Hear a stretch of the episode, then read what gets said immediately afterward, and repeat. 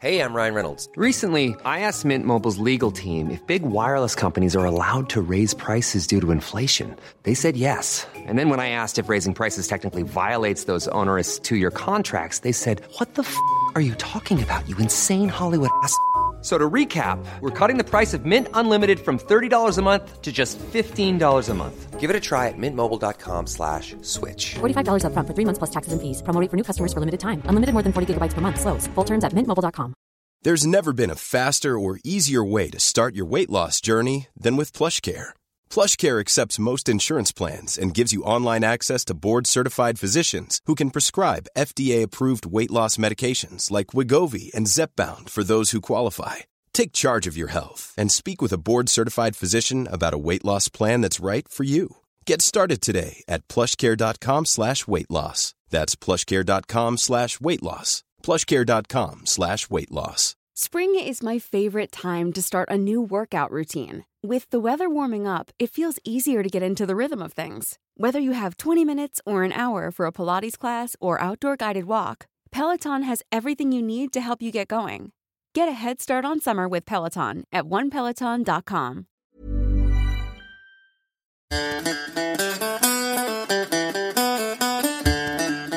Just let me know when it's on. I can hear it in the headphones. Welcome everybody to the Digger Dads Pure Shy Podcast. This one is episode number two. How are you doing, lad? Not too bad now. How are you getting on? Yeah, I'm doing good now. I'm doing very good. Woke up this morning feeling energized. Got up out of bed and said, Ryan, you can do it today, lad. And I thought, fuck it, let's have another go at it. The- The first episode now I thought was a little bit shy. Really was a little bit shy. It lived up to its fucking name. But we are only starting. That's it. We're only starting. Like it, it will get better. It will get better. And as people interact with it and give us stuff to talk about, and we can give them shout outs, and we can get some people on, it's going to get better, lad. Hundred percent. Today is the first of March. It is, and looking outside now, the weather didn't look much different now to yesterday, even though it's the first day of autumn. It's still very blue skies, and it looked like it's going to be a very hot day. It's the first of spring in Ireland. Shout out to our Irish fans. We love you all. Shout out to the fans, right? Uh, the 1st of March is also, also a very important day for Galway hurlers because it is the birthday of the very famous and very talented Galway superstar, Justin Bieber. Justin Bieber is from Canada. No? Are you thinking of Joe Canning? Sorry, that's who I was thinking of. It is Justin Bieber's birthday today, so shout out to Justin Bieber. Happy birthday, lad. Right. Need to do your research properly, lad, because this is what's going to fuck us here now. I'm sorry. The 1st of March is a significant day in Irish history, because on this day in 1981, the one and only Bobby Sands began his starvation, began his hunger strike, to fight against the English imprisonment he was under. He believed that the IRA didn't need to be treated like criminals. They shouldn't have to wear the uniforms. They shouldn't have to do the prisoner work. But the English, being the English at the time, they fought him on this. And after 66 days, on the 5th of May, Bobby Sands died due to starvation. Bobby Sands is a legend of Ireland. Bobby Sands will forever be remembered by the Irish people.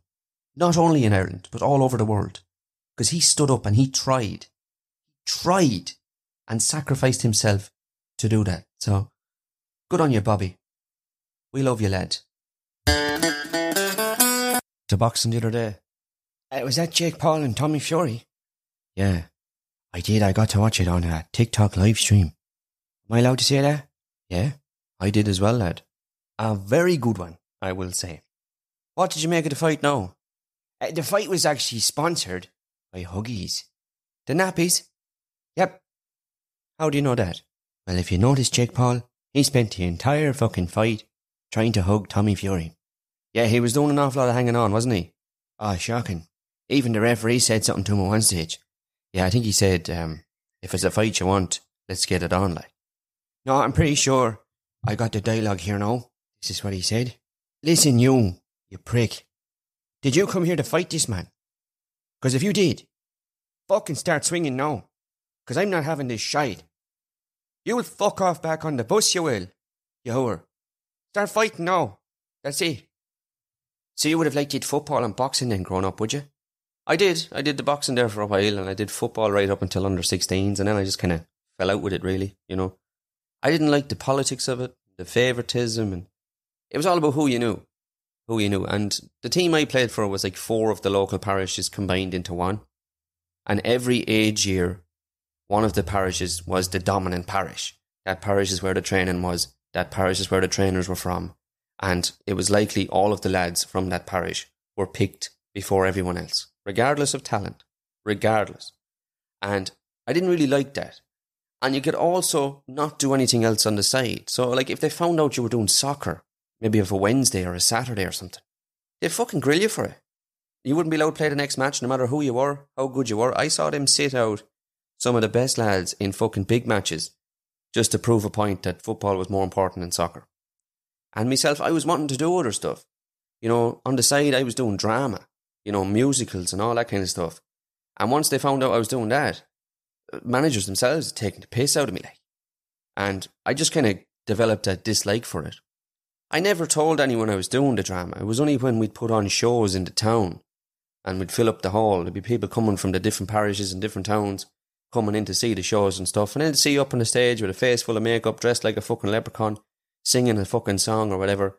The next time they see you and you go back training, or you're in a fucking match situation, you're in the dressing room, they fucking call you out in front of all the lads, like, make you feel like shite. And they give you the ultimatum. You either want to do your drama shite, or you want to do your football. That's how they described it. Your drama shite, or the football. And I just fell out with it because I really enjoyed both, but the drama never put the pressure on me. And I always was able to be myself at the drama thing. It was a way for me to escape too, because I wasn't getting on really well at home with the dad, you know. Didn't really like the dad. I still don't really like the dad. But at home, any chance I could get away, I got away. And this drama thing was fucking unreal because it kind of put me in a protective bubble type of thing to be myself without being judged. You know, everyone else was there to do the same fucking thing. And you'd be surprised the people that actually went and did the drama as well that never told anyone. And that just wouldn't show up to do a show because they were worried that someone might fucking see them and take the piss out of them, who were actually quite good at what they were doing as well. But it just, the shame that was put on you for doing that type of thing as a young lad in a local town like that was just enough of a fear to stop a lad from fucking doing a show. And it's such a shame. It really is such a fucking shame. Even my father growing up would call me a pussy for doing the drama stuff and all that. And seeing him at the shows, like he would come to the shows because my mother was part of it as well.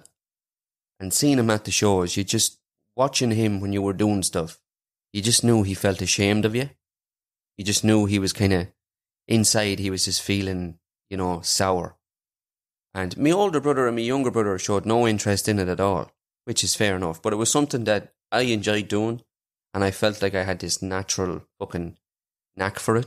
But just to, to know that your father had a dislike for you because you did stuff like that, it really affected me and affected the relationship I had with him.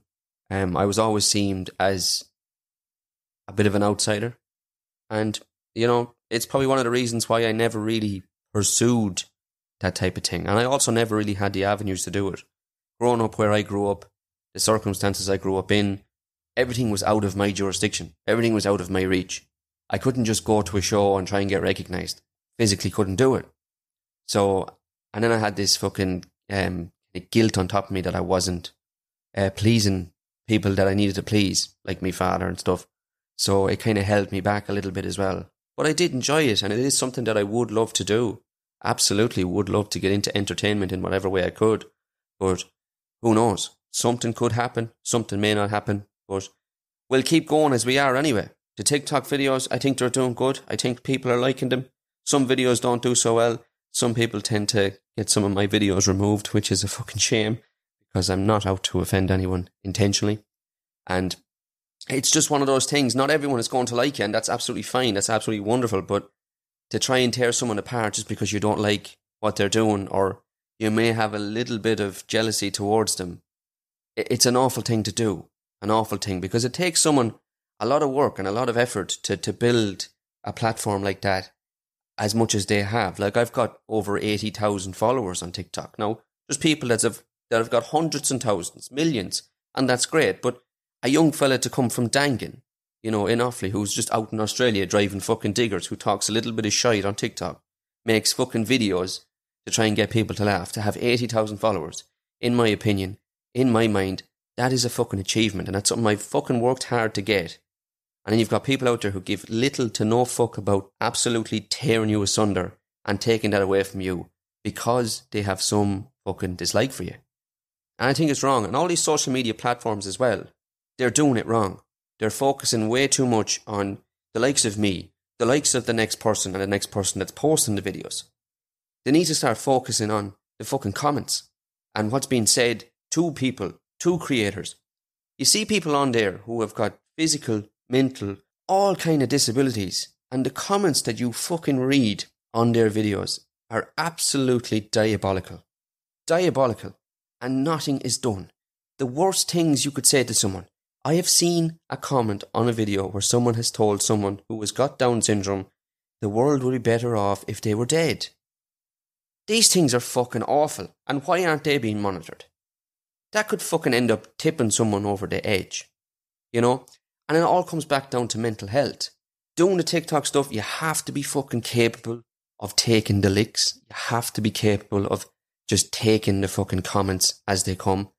Early on, I was a fucker. I would react, I would retaliate, I would take offense to everything that was said to me. If I was wearing a fucking red t shirt and someone said, Oh, I like your pink t shirt, lad, I would have fucking used their comment to make a video to call them out and say this and say that. And that's what they want. They want you to do that. So when you do that, they report your video and you get removed. So the thing about it, and the most important thing for anyone out there that's listening to this, that is doing the social media, is to just keep your head. Remember, if you've got a lot of people telling you you're doing things right, and you've got a handful of people that are telling you you're doing it wrong in the most malicious way possible, believe those people that are telling you you're doing it right. Because the only reason these people are trying to tear you apart is because they don't like you're doing it right. They don't want you to do it right. All the tradespeople on TikTok and social media getting tore to shreds by people who have never laid a brick in their fucking lives. Because what they want is for those people to be removed from TikTok because they hate the fact these lads, these women, whoever it is, are able to do what they can fucking do and create a following from it. And it's fucking sad. How would you like to look five years younger? In a clinical study, people that had volume added with Juvederm Voluma XC in the cheeks perceived themselves as looking five years younger at six months after treatment. Look younger, feel like you. Add volume for lift and contour in the cheeks with Juvederm Voluma XC. Reverse signs of aging by adding volume to smooth laugh lines with Juvederm Vollure XC. For important safety information and to find a licensed specialist, visit juvederm.com. That's J U V E D E R M.com. Not for people with severe allergic reactions, allergies to lidocaine, or the proteins used in Juvederm. Common side effects include injection site redness, swelling, pain, tenderness, firmness, lumps, bumps, bruising, discoloration, or itching. There's a risk of unintentional injection into a blood vessel, which can cause vision abnormalities, blindness, stroke, temporary scabs, or scarring. Talk to a licensed specialist to find out if it's right for you. Everyone knows therapy is great for solving problems, but getting therapy has its own problems too, like finding the right therapist, fitting into their schedule, and of course, the cost. Well, BetterHelp can solve those problems. It's totally online and built around your schedule. It's surprisingly affordable too. Connect with a credentialed therapist by phone, video, or online chat, all from the comfort of your home. Visit betterhelp.com to learn more and save 10% on your first month. That's BetterHelp, H E L P.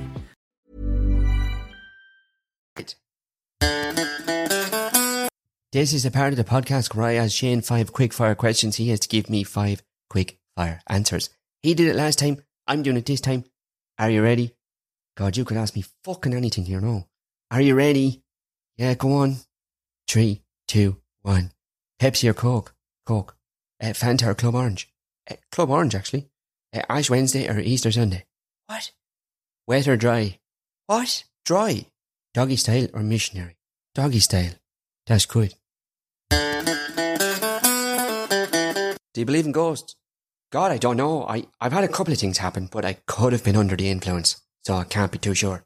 Right, well, I've had a couple of things happen as well. It was kind of the same thing, but it happened twice. And I can't explain it. Fucking can't explain it at all. I've had other things happen, what you can kind of deconstruct and kind of go, well, yeah, that could have happened. But one thing in particular, I went to see this fucking median, this psycho reader, and it was in London at the time. And I was always so skeptical of these fuckers. Always. I always just thought they were frauds. Out to get your fucking money, tell you everything you want to fucking hear, just to get paid. And you see the ones on the telly, those ones fucking crack me up. It's like a whole Dr. Phil show, big studio audience. This fucker with a microphone walks around. I'm looking for a man. I'm looking for a man. In today's society, you couldn't be too sure if you'd find one.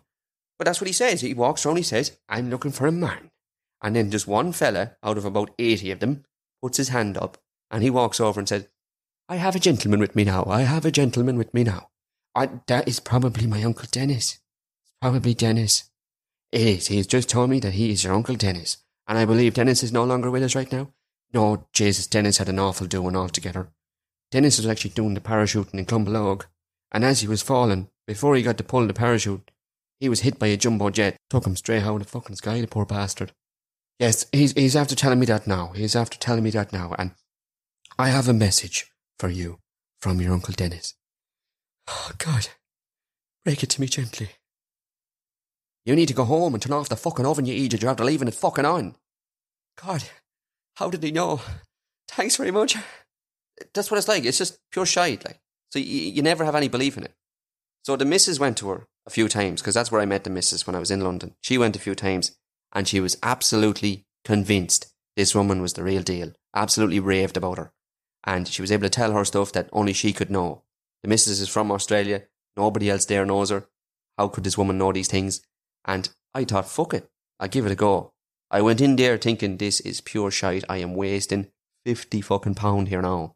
Wasting it. But I just want to prove a point to the missus that this is pure nonsense. So I went in there anyway. And you go in there and her fucking room is just full of all these like symbols and all this. It's fucking strange, lads. Strange. So you sit down anyway and she's there and she's got these cards and she's flipping them over and shuffling them. And it's, it's like a fancy game of poker, except no one wins any money but her.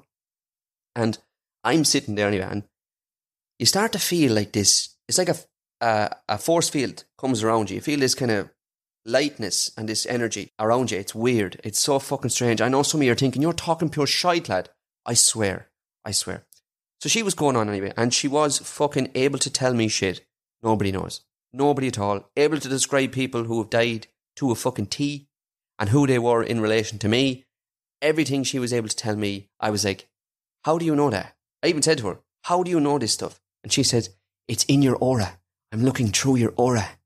God, you wouldn't want her to look anywhere else, would you? Fuck off, I'm trying to tell a story. But anyway, I'm sitting there, and the weirdest part now, this was a strange thing, having her tell me all these things, but she kept looking off to the right hand side and telling someone to fuck off.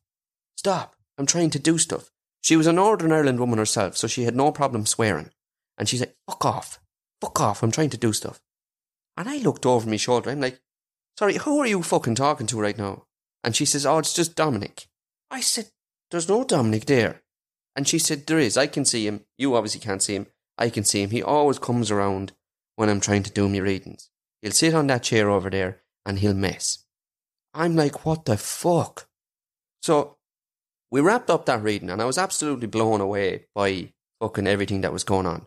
So the missus convinced me then to go with her and do one together. And we went there together, and she was able to do the same thing, tell us different stuff that nobody knew, share stuff with us, and tell us stuff that was going to happen to us as we went along.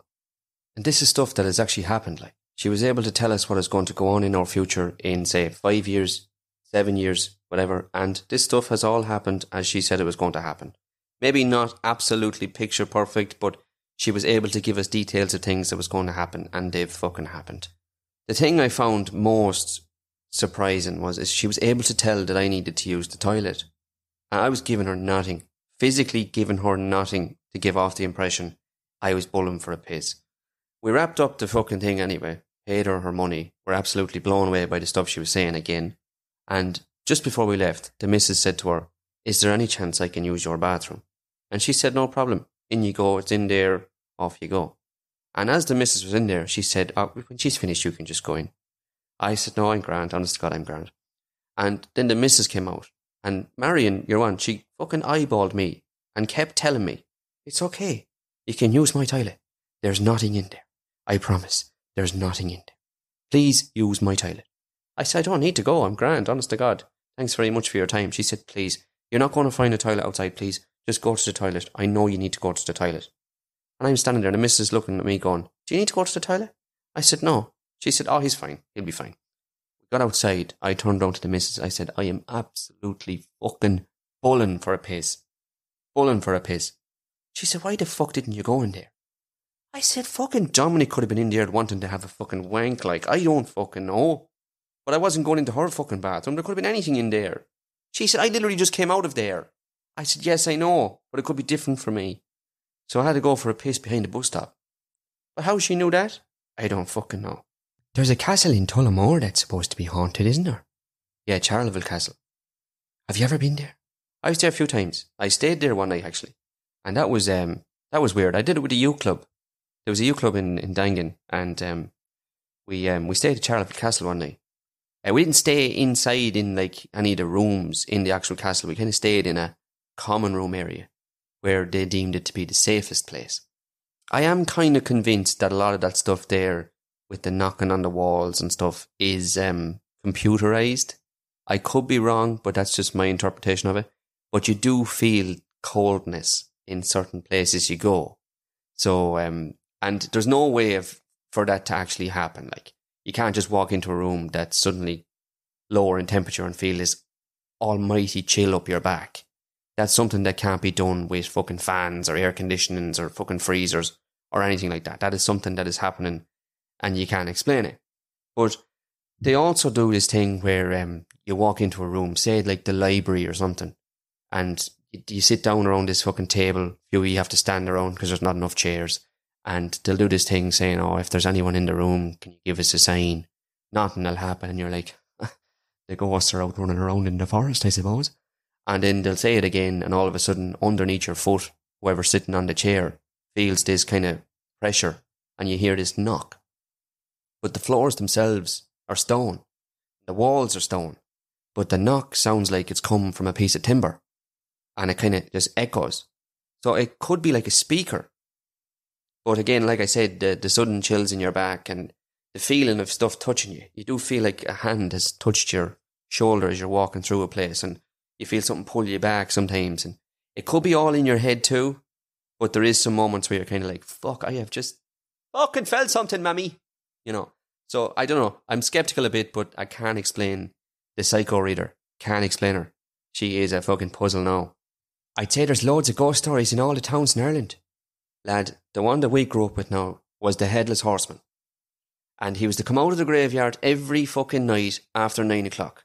And he'd gallop from the graveyard on the horse all the way down to the church. And they were on both ends of the town. And he'd do this for half an hour. This was the story. So in Daingean, the graveyard is situated up the top end of the town, up near where I lived.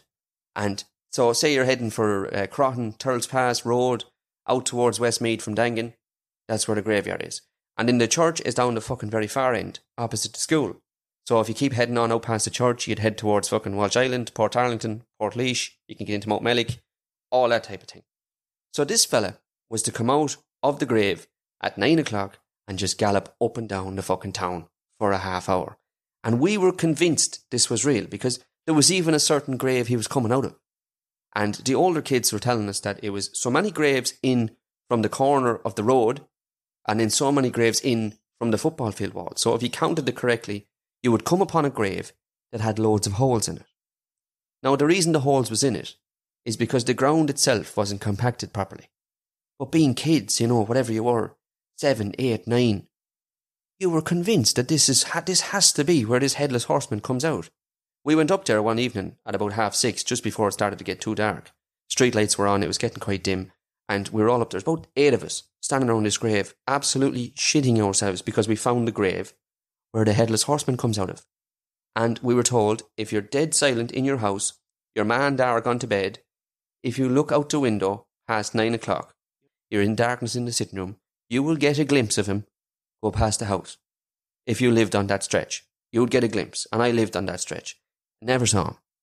Never fucking saw him. But we were fucking convinced as kids that this was the thing. So growing up then, would you have spent much time running around the town and kicking a football with the lads and stuff in the different estates and all that kind of stuff? Oh, oh yeah, we did loads of that. We used to play loads of uh, soccer and stuff on the greens in the different estates, you know, on the volley, heads and volleys, one touch, World Cup, Red Arse. You know, that was a fucking sore one.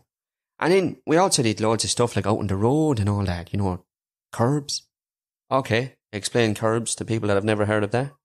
Uh, so curbs, it's also called Kirby, I believe, in different towns, but we always thought that that was a girl's name, so we just kept it as curbs. And what it is is you've got two people that play, and they stand each side of the road on the footpath. You usually pick the busiest road you can find, just to piss off the cars. And the aim of the game is to throw the ball from your side of the road to the other side and try and hit the curb. And if you hit the curb, you then get to take a step forward onto the road. And then you get to throw it from there. And if you hit it again, take another step forward, throw it from there, hit it again. And the first person to touch the other person's curb with their feet is the winner, is the fucking champion. Okay. So then there would have been other ones like uh, Tip the Can and that. I Tip the Can, 40 40, Manhunt, you know, Headbuster. Headbuster. Yeah, we didn't play that one too often. That was one that um, you could get violent on it and people didn't like to play that one. So we, I think we did that one a couple of times, and a lot of lads and girls went home crying and stuff. So we just stuck with the the tip the can and the 40-40 and the manhunt one, and they're all just kind of kind of the same thing, really. You know, just with different kind of roads. One run you have to touch on one of them. The other one you have to run back and tip the wall that you started off at and say, "Tip the can, I see Peter." You know, and there was no boundaries. There was no limits to where you could hide in the town. So if we started off up at the top of the town, up near where the graveyard was or the football field, you could fucking, you could hide down in the fucking church like. You could hide down in the school. These went on for hours. Sometimes we didn't even get a chance to go and look for certain people. I wonder are they still there? The old games in the school were tough as well, weren't they? Oh, the Red Rover. Oh, fuck, lad. Red Rover, I think, is banned everywhere you go now. Uh, the young ones today wouldn't be capable for it anyway. Red Rover, if I can describe it, is pure violence. Pure violence. And if you're signing up to play Red Rover, you are signing up to be hit. Regardless of who you are, how old you are, what gender you are, or how fucking big you are. Doesn't make a fucking difference. You are signing up to be hit and to be hit hard. So the way Red Rover works is, I'm going to explain it. You've got two teams facing each other. They're all stood in a line, linked by hands. It's not gay at all. It's pure violence. It's not gay. So one team will call over someone from the other team. So they'll say Red Rover, Red Rover. We mm-hmm. call Ryan over. So it's Ryan's job, fucking my job, to try and break through the arms of someone on that other team. And I always pick out the biggest ones. No, people always pick out the smallest fellas to run through. I was always getting fucking broke up at that game. I remember a fella, his name is David Kennedy. He's a he's a big lad now, and he was always kind of a bigger lad in school as well tall and just solid. He fucking mangled me every time we played. And he was younger as well. He was in the class below. He's just such a big lad, such force behind him. He'd fucking mangle you. But the game itself had to be stopped because of all these injuries that people were getting. If you managed to break through on the other side, you just came around and joined your team again. But if they kept hold of you and you didn't get to break their link, you then had to join onto their team. And it was the team with the most numbers at the end when the bell rang because you never got to finish a game because there was so many people playing it. You never got to finish it, but the one with the most amount of players on their team were the winners.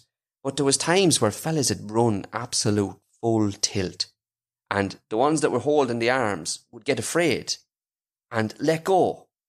So your man is ready for this resistance, but nothing happens. He just he keeps going, and I've seen fellas go straight out over the small walls in the primary school because a lot of time the primary schools have really low fucking set walls.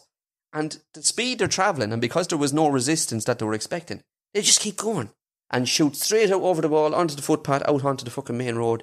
And a few people split their heads open, and there was a thing that had to be stopped. We also played a game called Bulldog in school. Bulldog was fucking legalised murder, lad. It was. It, it was very violent, but it was good fun. We had some good fun with that. And the way it worked was, it was very different to that of Red Rover where you didn't single out one person individually. You had the two teams, and then one team's job was to try and run around the other team and get to the safe zone behind them. And then the other team's job was to just kill lads. You, you just kill them.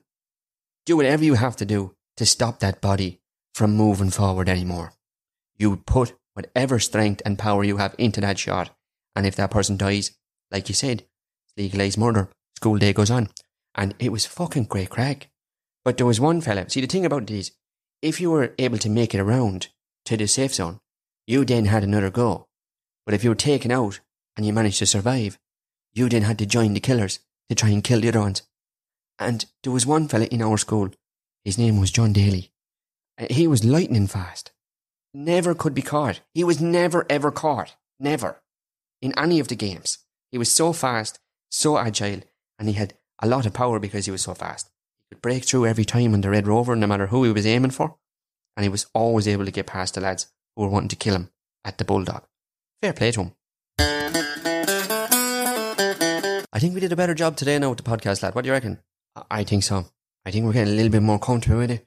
And like you said, as we go, it's just going to get better and better. You know, the first one was very awkward because it is quite strange, really, if you think about it. A grown man sat in his kitchen on his own, uh, talking to himself as two people. It, it's fucked up.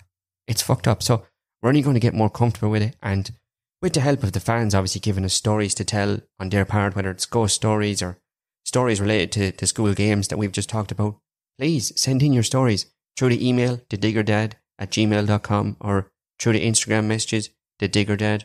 No problem at all. We'll get it going. Have you got anything else to add to the podcast before we finish? I just want to talk about the mask. The mask that a lot of people wear. The mask that shows the world I'm grand. I'm fine. I'm sweet. I'm happy out. Whereas behind the mask, you're probably feeling like shite. You're probably feeling the pressure. You're feeling the weight. You can't cope. You've had enough. The thing about it, looking at you, we can only see the mask. So we can only assume that everything is okay. We assume you're fine. We assume you're happy. We can't help but assume that. It's what you're showing us. You need to find the courage inside. However, you have to do it. Let go of whatever pride that's holding you back. To reach out to the people that know you, to the people that care about you, and tell them, look, I'm not fine here. I'm not well. I'm not able to cope with this anymore. I need help. Whatever way you have to do it, even if you have to try and tell yourself, record yourself saying it, play it back to yourself until you feel confident enough to fucking say it out loud. Anything at all, I promise you, it will help you. And this time you're in, it is going to pass. It's not going to be forever. But if you can get yourself out of that as quick as you can and learn to start talking, you're going to keep talking. And I really think more people need to take that on board and fucking use it. We're losing too many people to mental health, too many people to holding stuff in, whereas they could just fucking let us know and we would help. Whatever way we could, we would help. There's nothing, there's nothing you could say that'd be much worse if you were to leave. There's nothing. Mark my words, there's nothing you could ever tell your mother that would be more devastating than her waking up knowing that she's never going to see you again. Or your wife, or your kids, whatever it may be. Powerful stuff. I, I've got stuff as well. I, I spent a bit of time now writing stuff down last night. This is all my own work. I didn't take this off anybody. But I thought now saying what you've just said is the appropriate time to share this with the group. So if you don't mind, I'm just going to go ahead and do it. We've known each other for so long. Your heart's been aching, but you're too shy to say it. Inside, we both know what's been going on. We know the game. We're going to play it. And if you ask me how I'm feeling, don't tell me you're too blind to see. Never going to give you up.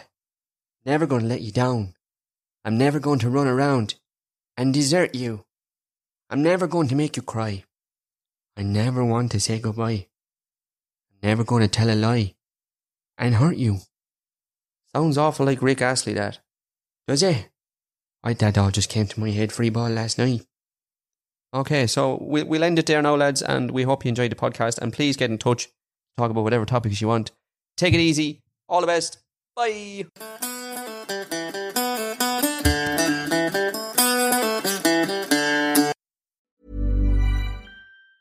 Hi, I'm Daniel, founder of Pretty Litter. Did you know cats tend to hide symptoms of sickness and pain? I learned this the hard way after losing my cat, Gingy. So I created Pretty Litter, a health monitoring litter that helps detect early signs of illness by changing colors, saving you money and potentially your cat's life. Pretty Litter is veterinarian developed, and it's the easiest way to keep tabs on your fur baby's health right at home. Go to prettylitter.com and use code ACAST for 20% off your first order and a free cat toy. Terms and conditions apply. See site for details. Planning for your next trip?